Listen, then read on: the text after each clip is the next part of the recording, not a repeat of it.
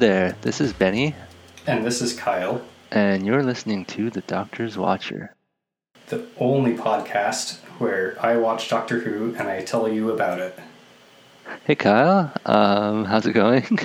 Pretty good. How are you today, Benny? Uh, well, we were just saying before the recording, um, it's stupid hot in California right now. We're recording this Labor Day weekend, and it's over 100 deg- degrees for both of us. So, Indeed. We're- if you listeners hear like a sort of a background room tone at some point during this recording, that is probably my laptop fan kicking on. oh boy, um, yeah. But I, I did want to start today's recording by saying I am genuinely looking forward to this episode. I mean, I, Kyle, Kyle, you know I always look forward to recording with you, but for for like the contents of this episode as well, um, this has been such a good, maybe good is the wrong word. This has been such a serial so far, such a it has a, I have a hard time kind of explaining what I'm trying to say. When I picture classic Doctor Who, and I haven't seen that much Doctor Who, um, but in my mind, it's always like this weird, cheesy, low budget, strange, goofy kind of show. And so far, man, this serial has been like in that sweet spot. For me. yeah, that was exactly what the serial is delivering. Uh, so I do remember what happened. Oh, before we get too far in, ah, okay, Uh, I did want to mention that uh, we talked a few episodes ago about buying an ad spot on another podcast, and this is actually the first episode that we've recorded since that was read. So, uh, our new listeners that we may have picked up from that, uh, I wanted to say hi to again. Uh, these are the new listeners who have listened to it and then stuck with it for a few episodes because this isn't coming out until like September 26th. yeah, we, we already greeted them. We already had said hi to them. How many how many times? I mean, come on. uh, well, I did want to give uh, a special thanks to uh, El Jefe Tacoma and ZK52, I hope I said that correctly, for giving us some five star iTunes reviews. So thanks to both of you for for those, and I also wanted to to thank Chris S for the nice email that he sent us. yeah, um, I honestly I wasn't even sure if I was going to bring it up because I'm honestly feeling just kind of so overwhelmed by the whole thing. uh, and I guess it says a lot about our podcast that we can get like two reviews in an email, and I'm just over there like you know blushing and and, and dying because Well, we haven't we haven't released any new episodes since we had, you know, since that ad spot was read. So we'll see, like, if any of our new listeners actually stick with it. Well, it sounded like we had a couple of folks who started in the beginning, and then we're we're kind of binging the whole thing, which is, uh, I mean, I don't know if I could stand listening to myself for that many hours a day, but uh, yeah. luckily for them, it's mostly you. I just I'm just here to say, you know, how much I enjoy the cheesy costumes. That's that's my job on this podcast.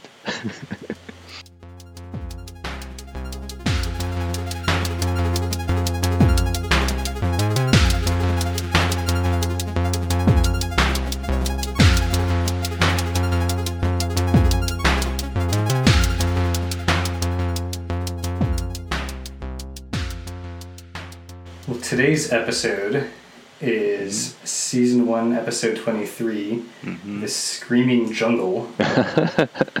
you just gave it away, Kyle. I was going to say that I remembered the cliff dangler from last time. Uh, but that's pretty much it. That's the entirety of the cliff dangler that um, Susan is in a jungle and it's screaming. yeah, pretty much. I think that was basically the entire Cliff Dangler. and we actually don't quite start off with exactly that Cliff Dingler in this episode. Are you saying that we don't resolve the cliff dangler in the first like minute of the next episode? Oh, it's it's resolved. okay. But it's actually we start this episode with Susan in the jungle and Susan is screaming still, but the jungle itself is has stopped. The jungle is, is silent now. It's just Susan who screams. the jungle's like, dude, don't make it weird. This is kind of my thing. Uh-huh. Ian and Barbara and Altos and Sabetha all arrive pretty quickly. And, you know, Susan is still screaming when they arrive, and so they try to calm her down. And, you know, also try to figure out, like, what she's screaming about and whatnot. hmm She is not really able to articulate what she heard, just that it was horrible. It's, it did sound pretty horrible. You, you did add a, a sound clip from it to our previous episode. Uh-huh. Can confirm it was horrible. It was horrible. It's clear here, though, and this is a little bit a little bit sad, I thought, but it's clear that Susan expects not to be believed Oh, because yeah. yeah. like just in the way she's acting, and she tells Barbara like towards the end of the scene, she says, I, I did hear it, you know. and like nobody had even like explicitly questioned it yet. At that point, she's just assuming that they don't believe her, and you know I'm sure she's right. Seems like a pretty safe assumption. At least the doctor's not there because William Hartnell is on vacation. That's Um, true. But yeah, if he were there, then we can pretty much guarantee that at least he wouldn't believe her. Uh, so they start looking around and investigating the area. They're in, you know, kind of a, I guess, a clearing next to a jungle, or maybe in a jungle, it's not entirely sure. But they discover an archway that leads into some area, but this archway is all clogged up with vines and overgrowth, so they Cool. can't really pass through it. Cool. I'm into it. I'm into the idea of archways that are clogged with vines and overgrowth. that's that's like peak D and D for me right there. Yeah, totally. So, speaking of peak D and D, they decide this would be a great point to go ahead and split the party that's like the, get it split go-to. early in the episode. Yep. So, Ian, Altos, and Sabetha decide that they are all going to circle around the walls that this archway is leading into and see if they can find another entrance. And Barbara says that she and Susan will stay behind and like look for branches or whatever in case they do end up having to force their way through the archway. Hmm. Ian tells them not to do anything until he gets back. Sit there. Do nothing. After he and Altos and Sabetha all leave on their expedition, Barbara's like, I do wish Ian wouldn't treat us like Dresden, China. Which I thought was kind of a nice lampshade of our bad 60s feminist moment. Yeah. Yeah, at least they don't just accept it like, well, I guess that's normal. Barbara, in talking to Susan, does actually get Susan to tell her about what happened and about the noise that she heard when she arrived. hmm And Susan says, Well, it was a sound. A noise like. like tapping and, and, and whirring all mixed up with a sort of screeching. but she I- can't remember where she heard it. I have noticed that of all the um, of all the, the crew, Barbara seems to be the one that takes Susan the most seriously, and I, I really appreciate that. Yeah, I appreciate that too. It's nice I to have at least wonder- one character. Yeah, I do wonder a little bit whether, because it's 60s people writing this, I wonder if that's because Barbara's the woman. I kind of feel like it's it's gotta be. But- um, that part of it I don't love, but Uh-huh, but I am it- glad yeah, to have at least ignoring one that part. Yeah, Yeah, just purely on a character level, I do. I am glad for Susan that somebody takes her seriously. So, yeah, Susan describes this noise. She says that she's heard it before, but she can't remember where she heard it. Just that she recognizes it as. Being something evil. the sound guy is like, "Thank you, I did my best." Barbara starts kind of investigating the area in spite, you know, Ian's instructions to not do anything. And Susan is just kind of lounging on the ground, and then this vine grows over Susan's legs. Whoa, and she starts screaming and and flailing and freaking out some more. Is it the And- classic where like they drape the vine over the actress's legs and then pull it off and then play the film in reverse? Oh, you know, that probably is how they did it. That hadn't occurred to me. I'd be surprised if it wasn't. That's one of my favorite like cheesy low budget special effects. Uh huh. So Barbara rushes over and she pulls it off Susan's legs. It's, you know, very clear that Susan easily could have gotten up herself if the script had said she could get up herself. But, you know, Barbara pulls the vine off her legs and beats it with a rock a few times. That's right. But but Barbara doesn't believe Susan that it was alive, as Susan puts it, and that it was actively trying to twine around her. Barbara thinks it must have just like fallen out of the tree or something. Oh dear. Okay. So yeah, I guess having respect for a character who actually takes Susan seriously only goes so far. I, I mean, I there, there's always that part of me that wants to kind of cut the characters some slack, and it's like Barbara's from Earth, you know, Yeah, that's she's used true. to normal Earth things, and part of me does kind of wonder if the characters aren't really used to the concept of being on alien worlds where just about anything can happen. Yeah, that's a good point. Seems like there's been a couple times in the past too where Ian and or Barbara will be like, you know, oh, that's impossible. That's like you don't know that. Like you, you really have no frame of reference for what it is and isn't possible in the in the universe. So Barbara and Susan start clearing away the undergrowth in the archway, and it turns out it's not nearly as dense as they thought it was. And Barbara is pretty easily able to make a clear passage, and she starts heading in. The GM is like, I just put that there for like color. It's just meant to look cool. You can just go right through. You You don't guys weren't supposed to ignore it. no one actually tried entering the archway. I didn't think you guys actually listened to my descriptions of things. Susan starts getting worried and doesn't want Barbara to go too far. But Barbara's like, chill, like, it's cool. Don't worry. You know, I can still, like, turn around and see you. It's all good. Hmm. She gets through, like, this, you know, little entry passageway or whatever into a little room area at the back of which she sees, The big grotesque statue. Those are her words. yeah, I could tell you were doing the voice, but then you know, play the episode, you probably replace that with the voice line or not. We'll see. I'm sorry. do we do we get to see it as an audience? Yeah, we do. Um, and it is basically what you might expect if you imagine some subconsciously, casually racist white British 60s people making a quote grotesque statue. Hmm.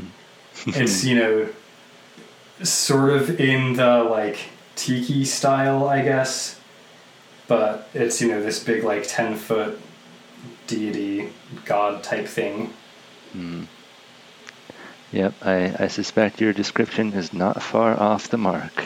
Uh, you know, if you if you ignore like the casual like Disneyland style racism, then it was a pretty cool statue. Uh, yeah. Yeah. At this point, Ian and Sabetha and Altos arrive back. They've circled around the area and have not found any other entrance. GM is like, nope, the archway was the way in. and Ian is like, Barbara, what are you doing? I told you to wait until we got back. and Barbara's like, hey, I totally found the key in here. Yeah, dude. What what have you been doing? Uh-huh. Ian says that he's coming, and Barbara's like, no, no, no, it's cool. Like, I've got it. I found the key. Barbara's like, you were literally not even on the map. Like, look, the GM prepared a little little map, and then you left it. Like your your miniature was on the side of the table. what did you think you were accomplishing? Uh, So she climbs up onto this big statue, reaching up to its forehead where she saw the key. But as she pulls the key out, its arms, the statue arms, close around her legs, Whoa. and the statue wall turns around. Turns out it's another trick wall. I mean, I guess in like a Indiana Jones Legends of the Hidden Temple kind of way, that's pretty cool. But at the Yeah. same time, as you mentioned earlier, these things do have a sort of Disneyland casual racism built into them. So there's there's layers here that uh, are a little hard to unpack sometimes. Uh huh. Now, the one thing that I didn't mention earlier when I described the statue was the statue arms. They're, you know, the whole statue is larger than life. It's like 8 to 10 feet tall or whatever. And I think it's like sitting down. Barbara had kind of like climbed up onto its lap. But the statue arms, like, they end, like, the kind of the carved part of the statue ends like shortly past the elbow basically, and there are just holes, and then sticking out of the holes are regular human arms. They're like painted the same color as the statue. Is it just some dude sticking his arms through the Yep. statue prop? Awesome. That is exactly what it is. I love it. so, yeah. Barbara is gone now. She's behind the statue wall. Kyle, this is this is my jam. that, that's this sort of like cheap special effect. I don't know if you can even call it a special effect. Uh, Altos goes and he picks up the key. Barbara had dropped it, like when she got, when she was crabbed. So Altos goes and collects the key. Everybody else regroups outside the cave and they talk about what they should do now. Sabetha realizes that if Barbara is in danger, she's still got her travel dial and she could use that to escape. That's true. I, it's one of those things where, like in in D and D, if your character sheet gets too long, you forget all the useful items that you have, Uh-huh. and then you're like, oh dang, like I could have just used my whatever to get out of that situation. They know that it's possible that Barbara has not used her travel dial yet. They also realize that it's possible that she's been injured or captured or is somehow otherwise unable to use it. But it's also possible that she has used it and has gone on to the next place and could potentially be in some unknown danger there. Hmm. So they figure they need to cover all the bases. So they decide that Altos, Sabetha, and Susan will use their travel dials to go on to the next place, and Ian will stay here for a bit and look for Barbara, and then head on to the next place either as soon as he finds her or basically when he's convinced that she's not here. So as far as we know, so that the statue like turned around, it would seem to me like the most logical conclusion is that she's just back there somewhere. Um, and yeah, so if I were to split the party, I would at least leave more people behind to look for her, um, just Yeah. in case, just in case she did get like somehow um, disabled, like they, they knocked her out or something. Right, like I would assume there's someone or something on the other side of the statue wall that's Yeah, gonna like do something to her. yeah. Mm, guess we'll see. So Altos and Susan both pop off, use their travel dials to pop off like pretty much immediately. Sabetha sticks around for a minute to like affix the key onto her necklace with the other key. And as she does that, she realizes that it's a fake. Oh, She says, It's just an imitation. Look, Ian. This edge is a fraction shorter. Ian wonders like maybe that's by maybe that's design. fine, like Yeah. maybe yeah. But she insists No, they all look absolutely identical. So this one must be an imitation. Hmm. So they decide that Sabetha better go on ahead and let Altos and Susan know what's up, since they've already left and we're like expecting Sabetha to join them. And Ian's just gonna have to stick here and join them once he's found both Barbara and the key. I, feel like they're they're really leaving it all up to Ian at this point. So Sabetha, you know, dials her travel dial and pops off, and Ian goes and climbs onto the statue, which closes its arms around him and turns around.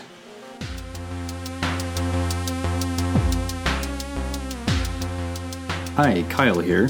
Thanks for listening to The Doctor's Watcher. If you enjoy the podcast, it would mean a lot to us if you would leave a five star review on iTunes and tell your friends about us.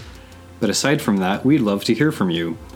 Please feel welcome to drop us a line by emailing thedoctorswatcher at gmail.com or on Twitter at Dr. Watcher. Thanks for listening. Back to the show. The statue takes Ian into a whole little adventure dungeon where It's like he there, sees see? If you guys had come with me, you you too could be enjoying this awesome adventure dungeon. But guess I'm just gonna have to do it all by myself. first thing he notices is this big suit of armor standing next to the path, and the suit of armor is holding a large axe. William Russell, who plays Ian, rolls an investigation check, but he rolls a one. so Ian just kind of like looks at it for a moment and then immediately turns away and steps on a loose piece of pavement which of course activates the trap, and Ian completely fails to notice the suit of armor raising its axe behind him, and Barbara appears like just in time from around a corner, and she shouts at him, and he moves out of the way like just in time to avoid getting chopped in half. So yeah, I guess he had like a, a great dexterity save.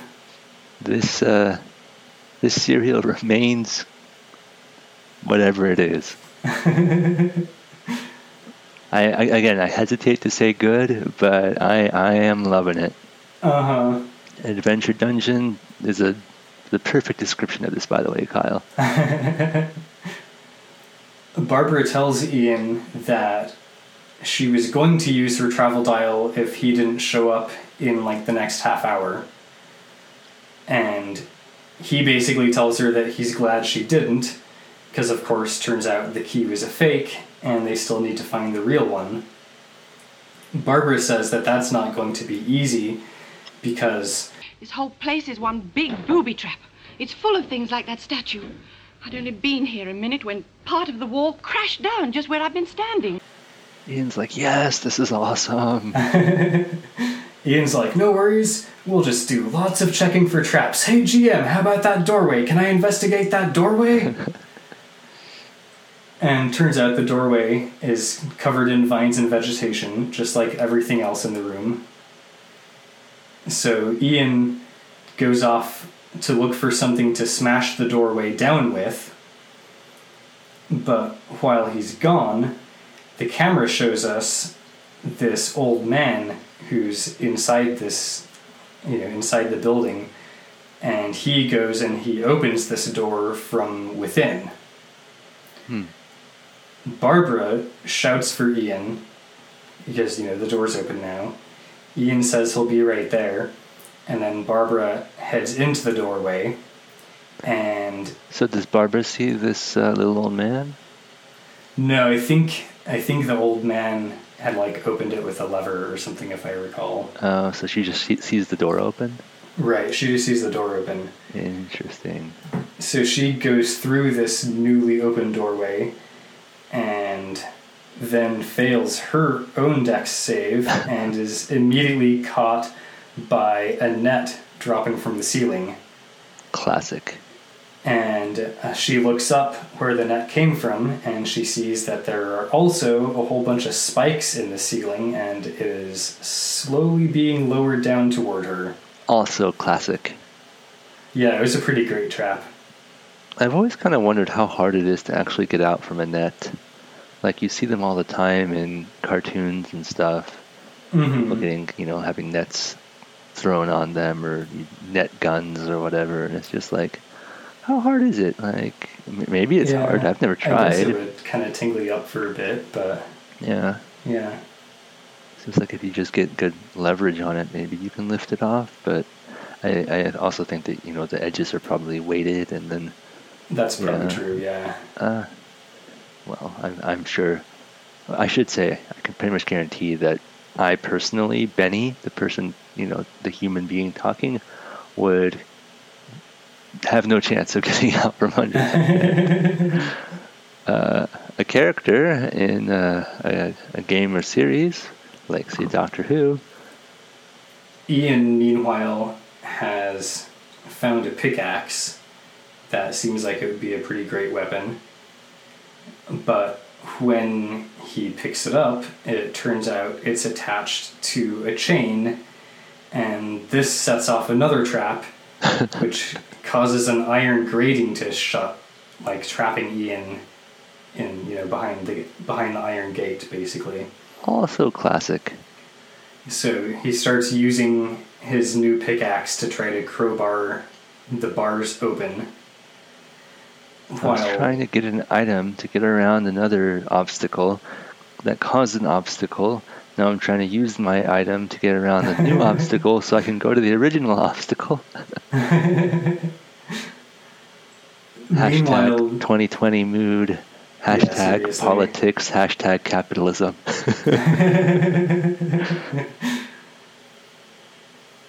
meanwhile, Barbara's ceiling spikes are coming, you know, lower and lower down pretty slowly until they're just about to touch her. And then all of a sudden they reverse and just go back up. And the old man from earlier comes out, like into the room that she's still trapped in the net in. And he asks her, Why have you come in search of the keys? he Like, wonders. keys. I just like I just like dungeons. he wonders if she's a Voord, even though he says that she doesn't look like one. You know, she's not wearing the, the rubber suit. hmm hmm But I, I do wonder what they look like under those suits. Yeah, yeah, we don't actually know, but apparently not like Barbara. And she says that Arbitan sent her. Remember, that was a monk dude from the, the Pyramid Island, Okay, yeah. the uh-huh. quest giver. I vaguely, rem- I mean, I remember that there was a monk dude, but I think that you said that we only get his name once. But yeah. yeah, you, you, did- you did say it was, and I do. The name Arbitan does vaguely sound familiar. Anyway, please continue. So the the old man doesn't believe her at first, and he wants proof. And she's like, you know, how am I supposed to prove that Arbitan sent us? And then she's like, oh, I know, we've got this travel dial. And the old man's like, yeah, oh yeah, cool, cool. Let me examine it. If it's set to the full and complete and correct travel program, then I'll know that Arbitan sent you. Mm. Like he's the only one who could program them to get all the keys. I don't know if I trust this guy. So he takes her travel dial and leaves to go investigate it, leaving her here in the room. She's managed at this point to like get the net off of herself. Ah, told you. Barbara, person of action. Ian has also managed at this point to pop one of his restraint, you know, like pop one of his bars out, Cool. you know, freeing himself. And he rushes over to find Barbara, and they both hear the old man shouting for help. Okay. Also, So- Ian, also a person of action. I've decided to make this gender neutral to make it less 60s feminist and a little more, you know, egalitarian. Nice. So, uh, Barbarian, ship of action, yes. goes to investigate this old man calling for help, and it turns out that the old man is getting strangled by some vines that are coming in through like some gaps in in the door. Dang. So Ian grabs a nearby machete and hacks the old man free. An extremely convenient machete. yeah, it was just kind of sitting there. Ian's like doing real great at finding the random random weapons in the environment. Yeah. So the old man tells them, It's coming again. The jungle is coming. When the whispering starts, it's death, I tell you. Death. Well, what about what about the screaming? I was kind of wondering that too. Like screaming has become whispering now, apparently. Yeah, it's kind of kind of strange that we got the screaming in the previous episode, but now that we're in the the screaming jungle, where we've moved on to whispering. So the camera fades to black, which we know indicates a passage of time, you know, rather than just cutting from one scene to another. And then we see the old man in a bed. Barbara thinks that he's dying. He warns them not to stay, and Ian's like, dude, we need the key. Where's the key? We can't leave until we have the key.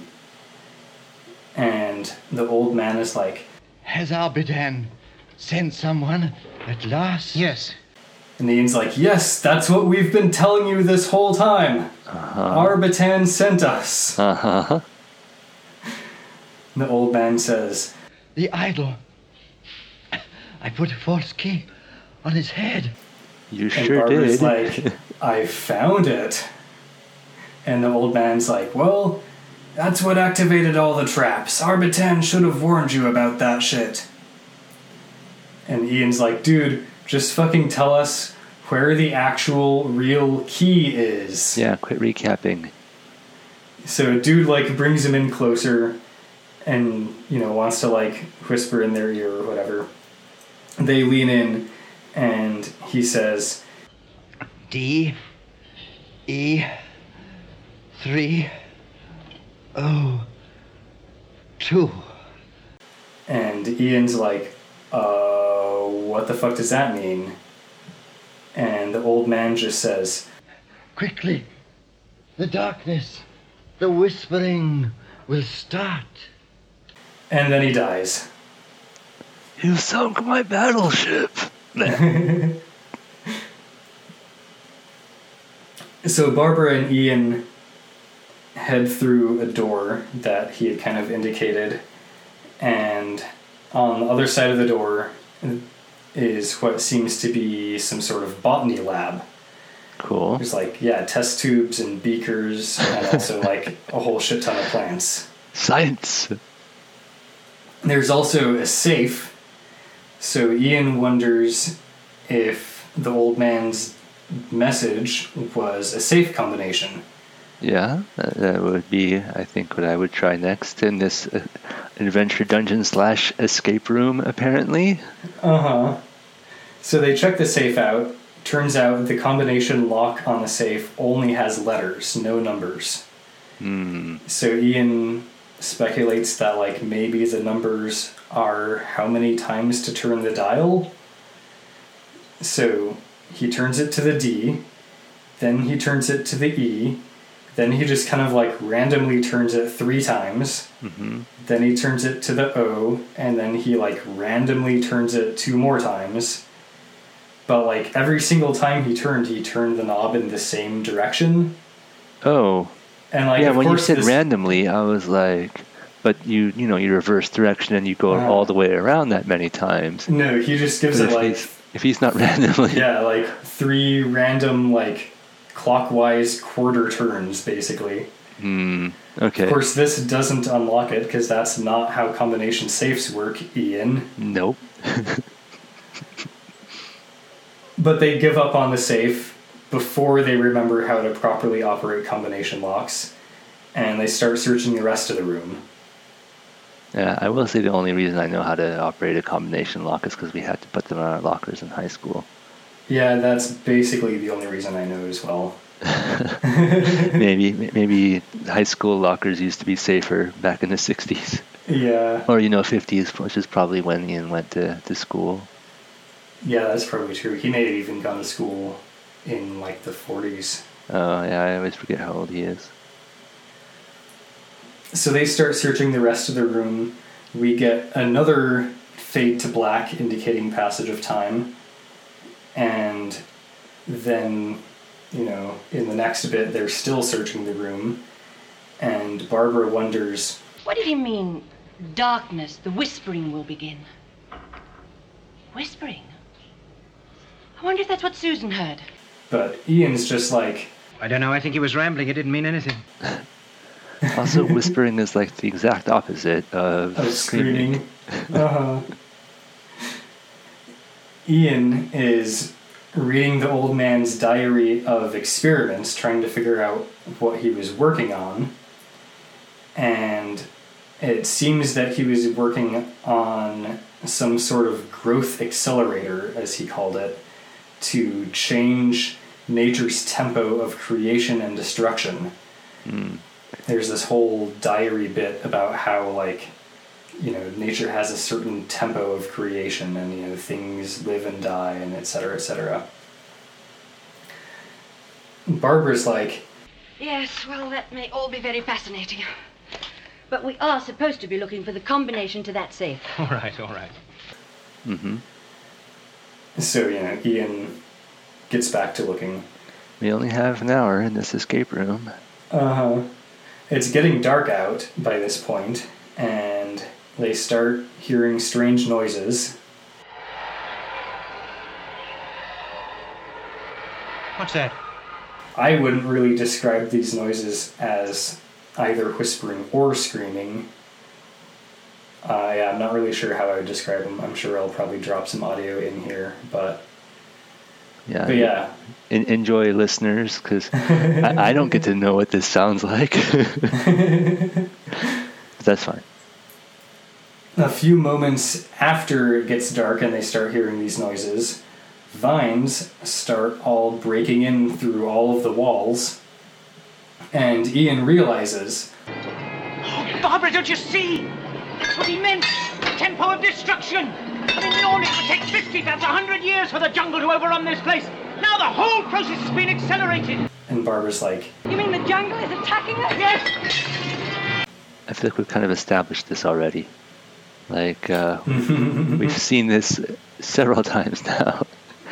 Um, but okay, so they both just kind of like stand around for a minute trying to figure out what to do as all the vines are like trashing the room.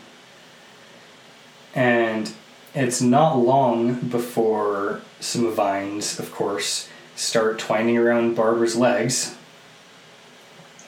So she screams, and Ian rushes over to help her.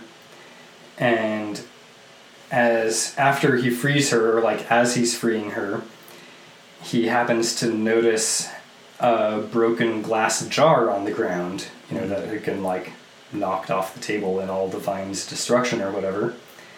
And this broken jar has a label on it reading NH4NO3. And he's like, oh shit, it's a chemical formula! That's what DE302 is. wait, isn't he the science professor? Uh huh. Good job. Well, so yeah, I guess to cut him a little bit of slack, I did look both of these up, and NH4NO3 is you know the label that he just saw. That is ammonium nitrate, cool. which is good for fertilizers and also good for bombs. Good to know, I guess. But DE302 is absolutely nothing.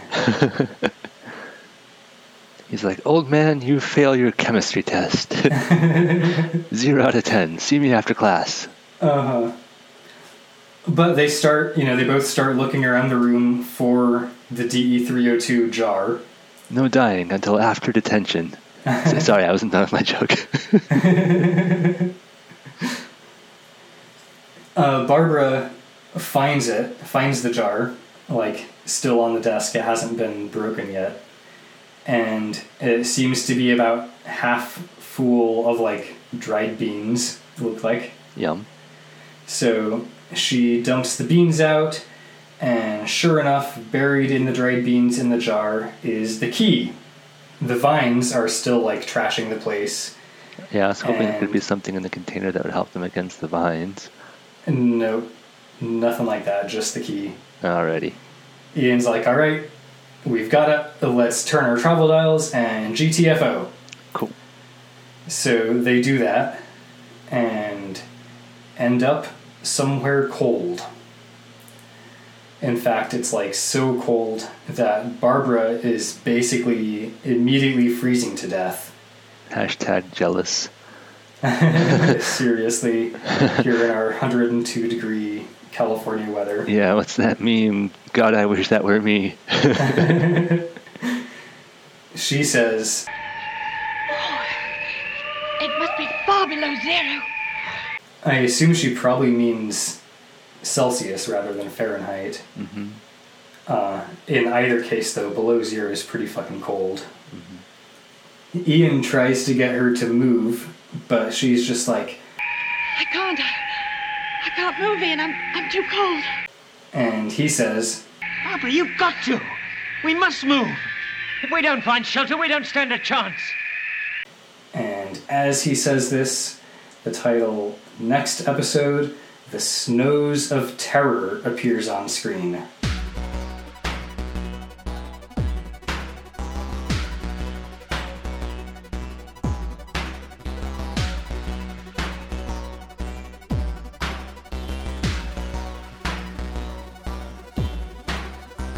Oh, man. A, great episode title, and B, very obviously describing the exact situation that they're in, just like the screaming jungle earlier. It's like, we're in a jungle, it's screaming. Next episode, the screaming jungle. Uh-huh. We're in a place, it's cold and snowy. Next episode, the snows of terror. I guess they're they're putting in the terror there. It could have been like the snows of sadness or the snows of being cold. the snows of freezing to death.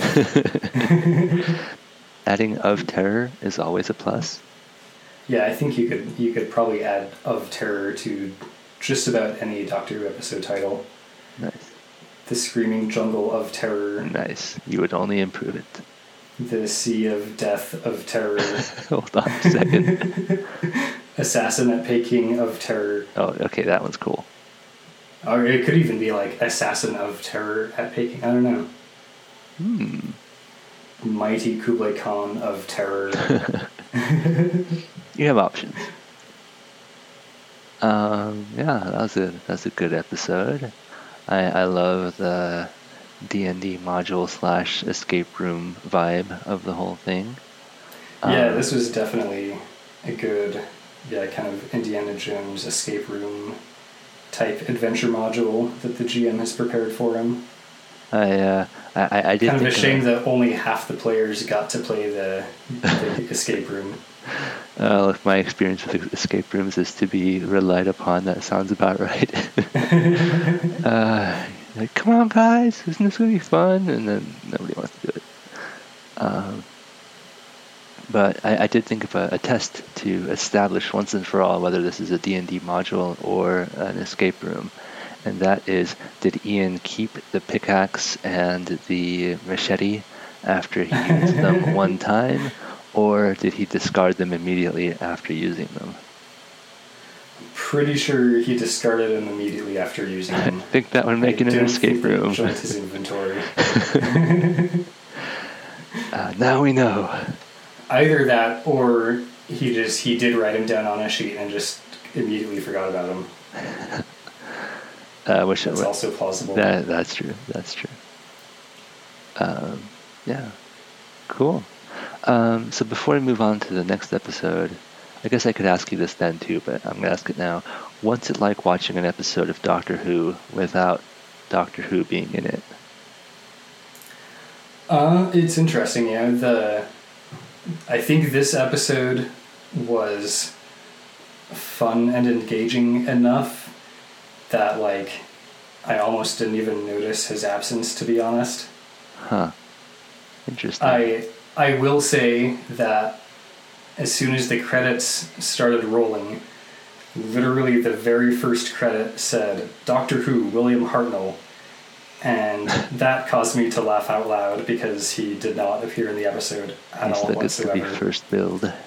And like they don't have just like stock end credits. Like the end credits change every episode. Like they credit the specific like you know characters who show up for that episode. Mm-hmm. You know, like Arbitan got the credit, you know, in his episode or whatever. So yeah, they they could have dropped William Hartnell from the credits, but they chose. They were probably you know contractually prevented from doing so. I wonder if there was. There must have been someone in the 60s who was like, I think I'll check out that BBC show that people have been talking about. I think I'll watch this Doctor Who. And sat down and watched just this episode and was very confused. yeah, I'm sure that's true. Well, find out in two weeks whether William Hartnell is still on vacation in the snows of terror. Indeed. We'll see you then, listeners. Bye. Bye.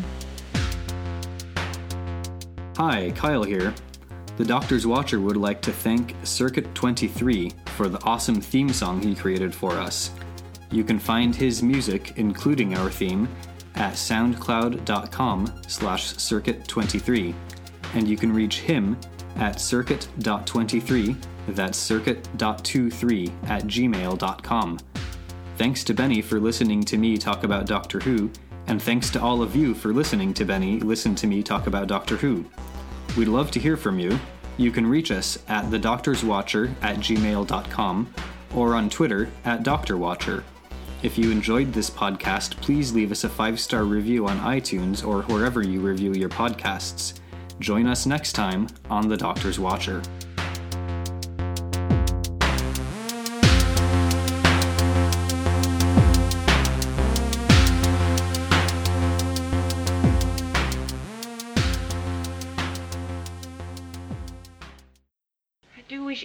Ian wouldn't treat us like Dresden China. I think it's nice the way he looks after us all the time. Yes, I know. But just once in a while. You rebel. Yes.